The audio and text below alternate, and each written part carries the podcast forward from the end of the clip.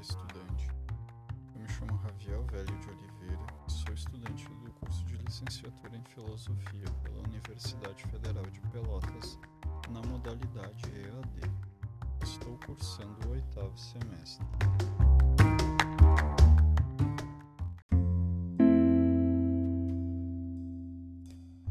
Neste podcast, que é parte da disciplina de estágio 4, iremos abordar o tema: que é filosofia e para que ela serve. Sempre que dizemos às pessoas que estamos estudando filosofia, ou mesmo em uma conversa cotidiana onde surge o assunto, é inevitável sermos questionados do que é filosofia e qual a sua utilidade para que ela seja estudada.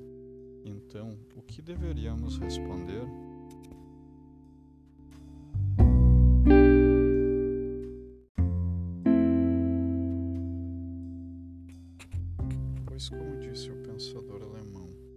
Karl Jaspers no seu livro de 1983, chamado Introdução à Filosofia, esse é um assunto bem polêmico.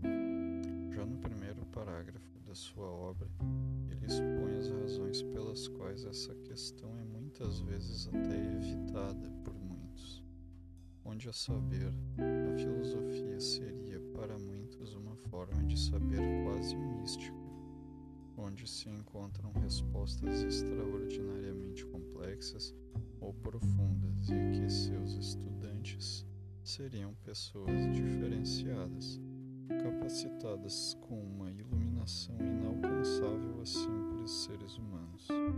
Já para outras, seria um aglomerado de saberes vazios e desobjetivados, algo consideravelmente sempre apresentado de forma obscura e cheio de entrelinhas, onde o entendimento de tal pensamento torna-se inviável devido a todo esforço para entendê-lo não resultar em algo aproveitável ou mesmo aplicável à vida das pessoas. Diz o pensador alemão o seguinte: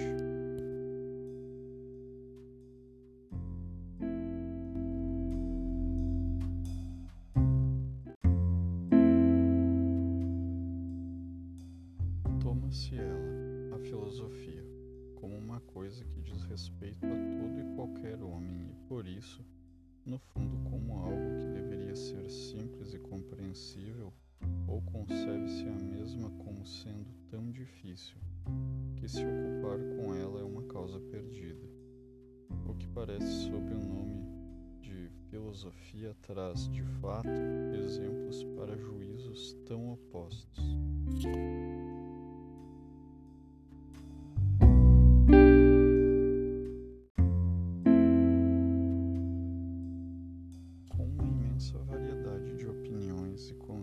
A esse respeito, já verificamos que a questão sobre o que é e para que serve a filosofia é em si uma grande questão de caráter filosófico. Porém, apesar de não dispormos de uma única ou definitiva definição para a questão, há muitas opiniões que concordam entre si com relação a características, por exemplo. Começamos então por verificar os aspectos concordantes. O principal deles seria em relação ao significado do termo ou da palavra filosofia, que em sua literalidade provém do grego philos,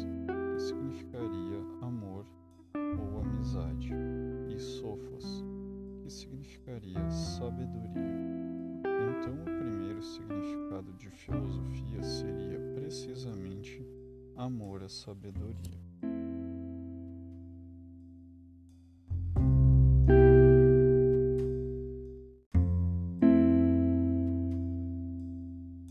Claro que ainda estamos longe de satisfazer os questionamentos que já falamos anteriormente, mas já nos serve como ponto de partida.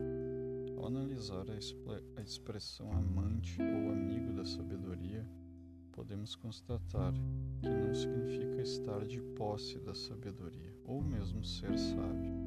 Então, assim, podemos ver que ser filósofo não seria alguém que já esgotou os saberes e que está em um estado de elevação, ou iluminação transcendendo a condição humana, mas pelo contrário.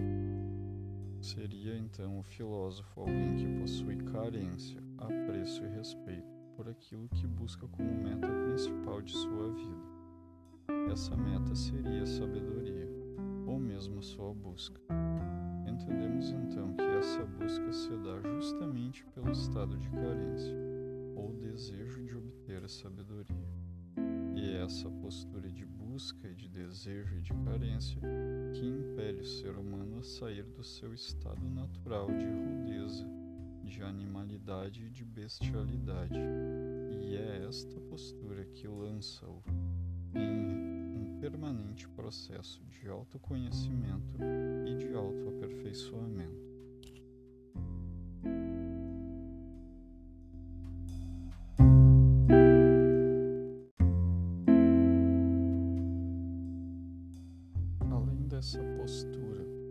Estado de busca, também encontramos outras características comuns entre filósofos.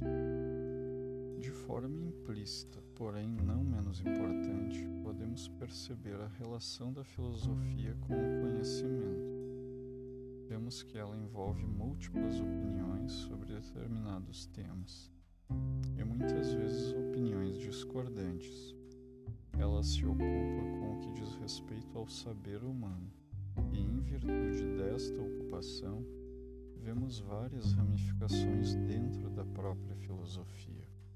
Um exemplo disso é a filosofia moral, a filosofia da arte, a filosofia da linguagem, a filosofia da cultura, a filosofia da ciência, a filosofia do direito, a filosofia da religião, entre outras.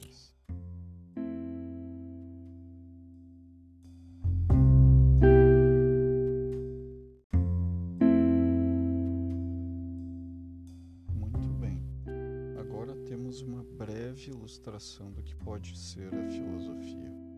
Vamos nos ater em seguida à segunda parte da pergunta: Para que serve a filosofia?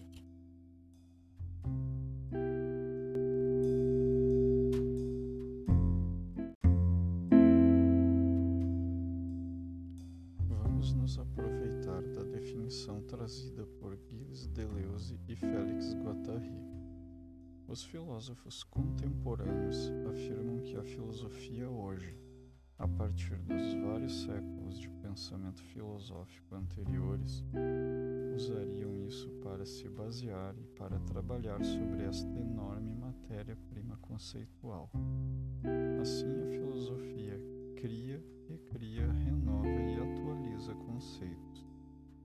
Segundo os filósofos, o trabalho de processamento dos conceitos se dá em um plano de imanência ou em um mundo das ideias, onde se pode pegar os conceitos criados por filósofos anteriores e recriá-los, atualizá-los e moldá-los novamente, criando um pensamento novo. Nesta perspectiva, a filosofia passa a criar novos significados para o mundo trazendo conceitos criados, recriados ou atualizados para o mundo fenomenológico, desta forma transformando a si mesma e ao meio, na medida em que permite que o pensamento continue sua constante evolução.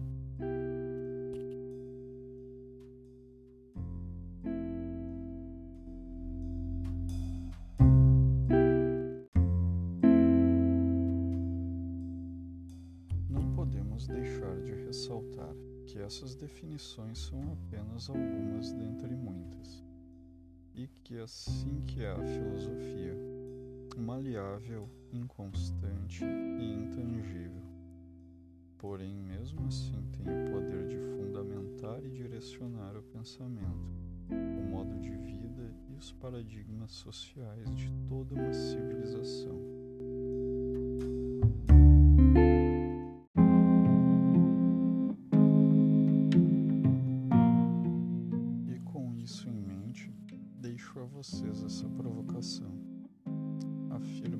Pessoalmente que a filosofia é um pensamento muito refinado, que demanda na maioria das vezes um enorme esforço em seu estudo.